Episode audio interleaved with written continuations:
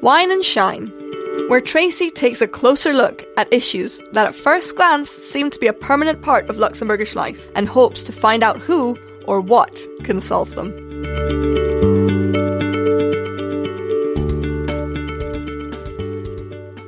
Luxembourg has a unique public school system which in theory allows children to graduate with a good comprehension of Luxembourgish, French, and German. But some parents and children struggle with the many language switches undertaken throughout the curriculum, especially if none of these languages are spoken in their household. There have been worries and complaints about the purpose and relevance of this multilingual system. So in this episode of Whine and Shine, we are looking at the language system in Luxembourg schools, how it came to be, why it's relevant, and what needs to be done to make sure that every student can benefit from it, regardless of their background. Halder Halderson, the department head of the curriculum division at the Education Ministry's script, and Dr. Sarah Mueller, a social linguist and honorary research fellow at the University of Sheffield, have shared their insight on this topic. Anyone whose children have attended a state school in Luxembourg will know the language system can sometimes be a nightmare a mixture of the country's three administrative languages, Luxembourgish, German, and French, accompanies the students and their parents from kindergarten to the end of high school. In some cases, children learn a subject in one language and then, the following year, have to learn the same subject in another language. This happens, for instance, when children go from learning maths in German to having to learn the course in French from the seventh grade on, while at first glance, this may seem beneficial as children in theory graduate with a deeper understanding of not one, not two, but at least three languages, the reality can be different. With profiles as varied as Luxembourg's demography, students can suffer from not having been exposed to either of the official languages at home. An OECD study published in November of 2021, for instance, even found that 55% of school dropouts are immigrants and pointed to the language switches throughout primary and secondary education as an explanation. But to start off, let's have a look at how the system is structured. During the first two years of preschool, children in the Luxembourgish system typically encounter Luxembourgish the most. Halder Halderson explains. So it has been used for two years leading up to the real primary uh, education has been used as a, a language of integration, social cohesion. That's the language that is basically used in uh, preschool.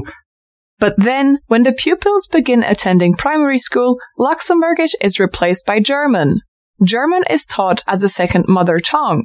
Children learn to read and write and are taught most of their courses in this language. But, as Halderson explains, Luxembourgish doesn't go away, but it is not used for the real sort of literacy teaching when uh, you have to read and, and write. Since a reform of the curriculum in 2017, French is integrated at a preschool level, in a playful manner through songs and games, Halderson explains, and then taught in primary school. The language used to be taught from the third grade on, but changes in Luxembourg's demographic profile meant that there was a bigger demand to introduce French earlier. But like Luxembourgish, French is introduced as a communicative language. So children do most of their primary education in German. In seventh grade, things change uh, in septième, where instruction ha- moves from German to French. It doesn't change for any other subjects uh, in secondary school. They remain in German for the first three years of secondary education.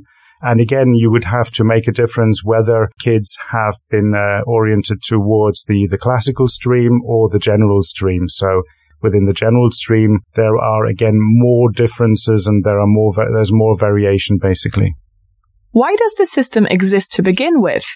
Halderson explains that it was partly due to tradition, but also mathematics are going to be used later on also in physics and chemistry and even sort of the, the core principles are also being used in logic and they're also going to be used in biology, for example, depending on the study programs that you're going to pursue. So uh, it's basically a switch to a more academic language also with regard to mathematics at an earlier stage so that uh, the young people have more time to adapt to this particular context context within which the, the language is going to be used. Though Halldorson sees the system as advantages, as it should allow students to go study in different countries later on, this system can be a struggle for some students who aren't at ease with French or German to begin with, but who then have to learn another course in said languages. Sarah Mueller, a social linguist, studied this particular phenomenon. A Luxembourger herself, Mueller became interested in the multilingual structure of Luxembourg's education system. She says, for me, as a Luxembourger who grew up in an only Luxembourgish speaking household, the education system worked really well. I ended up going to uni, doing a, a master's, a PhD. So for me, the system worked really well. But then I just started to become more reflexive, I guess, about the education system and how it doesn't offer the same opportunities for everyone. Over a combined total of 12 weeks, Mueller therefore joined over 30 children in a school in Luxembourg City to understand how they dealt with the system. After all, she explains, children tend to not be heard in debates of this kind. The children she talked to were in fifth grade, known as Cycle 4.1 or Cycle 4.1 in Luxembourg's national system, and were at this point already well acquainted with the multilingual education. Though the data was complex, Mueller found that some of the really important themes that I can summarize and that came out in my analysis are first of all that the students really overall had a very big openness and positive attitude towards multilingualism, their own and that of others.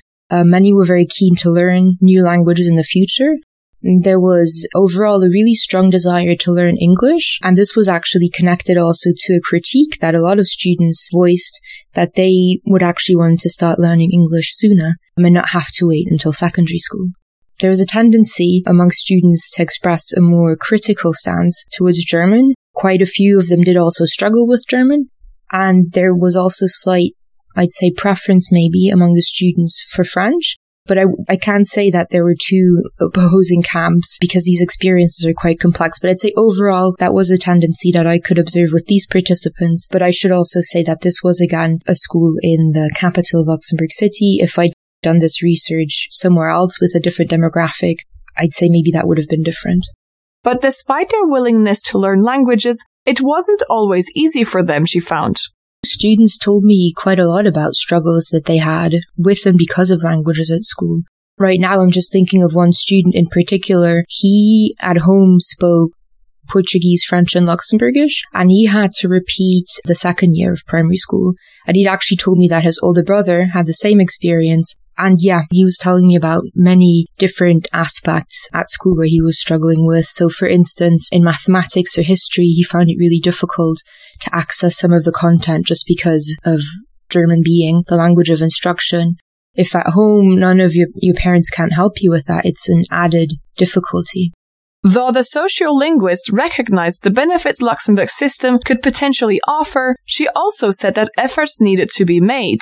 That's a very complex topic. I do think that teaching a subject matter in a specific language, so almost combining a subject with a language class can be very beneficial for students to develop their language proficiency. But in order to do that, students already need to be quite proficient in that language. And I think with the way that the system operates at the minute, that's not quite the case because what we have is that with the regular state education system, you have a lot of students who come into class first year of primary school even though they will have had exposure to Luxembourgish in kindergarten if they don't already speak it at home, this might be the first time that they're really confronted with German. So not only is there German language classes, but German is also the language of alphabetization or for literacy acquisition. And that's really quite a lot because you have to do all of these things in a language that you're not familiar with. And I think that can be really problematic for a lot of students. But children aren't without resources. Outside of remedial after school classes, Mueller remembers that children would help each other get over any hurdles born from the language barrier through Snapchat, for instance. More official solutions exist too. As Halldorson says, alternative curricula have been developed to avoid dropouts. I think that uh, this particular government has been doing a lot in order to sort of counter these dropout rates by different measures. And I think uh, one of the most prominent ones that has been uh, in place since 2016 now is the opening of uh, several accredited European schools in Luxembourg where parents can send their kids in order to be schooled according to the curricula published and disseminated by the European schools as we are already familiar since the 1950s uh, in Kirchberg and also later on in, Mamer. So that is one particular measure that has been taken. And another one is the curricula that is uh, taught at the uh, Lycée Michel Lucius, which is geared toward the British or the English system with their A levels. So that is also something uh, that can be chosen as an, an alternative track. And uh, we also have the, the Bac International, both in English and in French, which is offered by uh, at least uh, now, I think from September onwards uh, in French in two different schools and the English uh, program in uh, one school. The ministry has also launched a new initiative last year. In a few classrooms of the country, reading and writing is not taught in German, but in French. This is done to make sure that there is now also the alternatives in a couple of uh, communes in the country where children are actually uh, learning to read and write in French rather than in German and uh, thus trying to sort of ensure that whatever they're learning at school is not a language that is foreign to them two steps removed. So, uh, trying to increase their uh, chances at uh, succeeding in the Luxembourgish system by that particular way. While this could be a solution for future generations of pupils, what happens to those who are currently in education and struggling? For Mueller, the ministry's state funded European schools are a solid option. I think that this was a very good initiative by the ministry to create alternatives outside of the education system, the state education system, where students can have more flexibility in choosing the language of instruction so I suppose that that would be an option for students who are currently in the system and, and can't wait for the entire system to be changed. And for that infamous language switch in seventh grade mathematics, well, here Muller has a suggestion. Speaking from personal experience, she says, I don't think that we actually had any classes at the beginning where we were being introduced, let's say, French vocabulary for mathematics.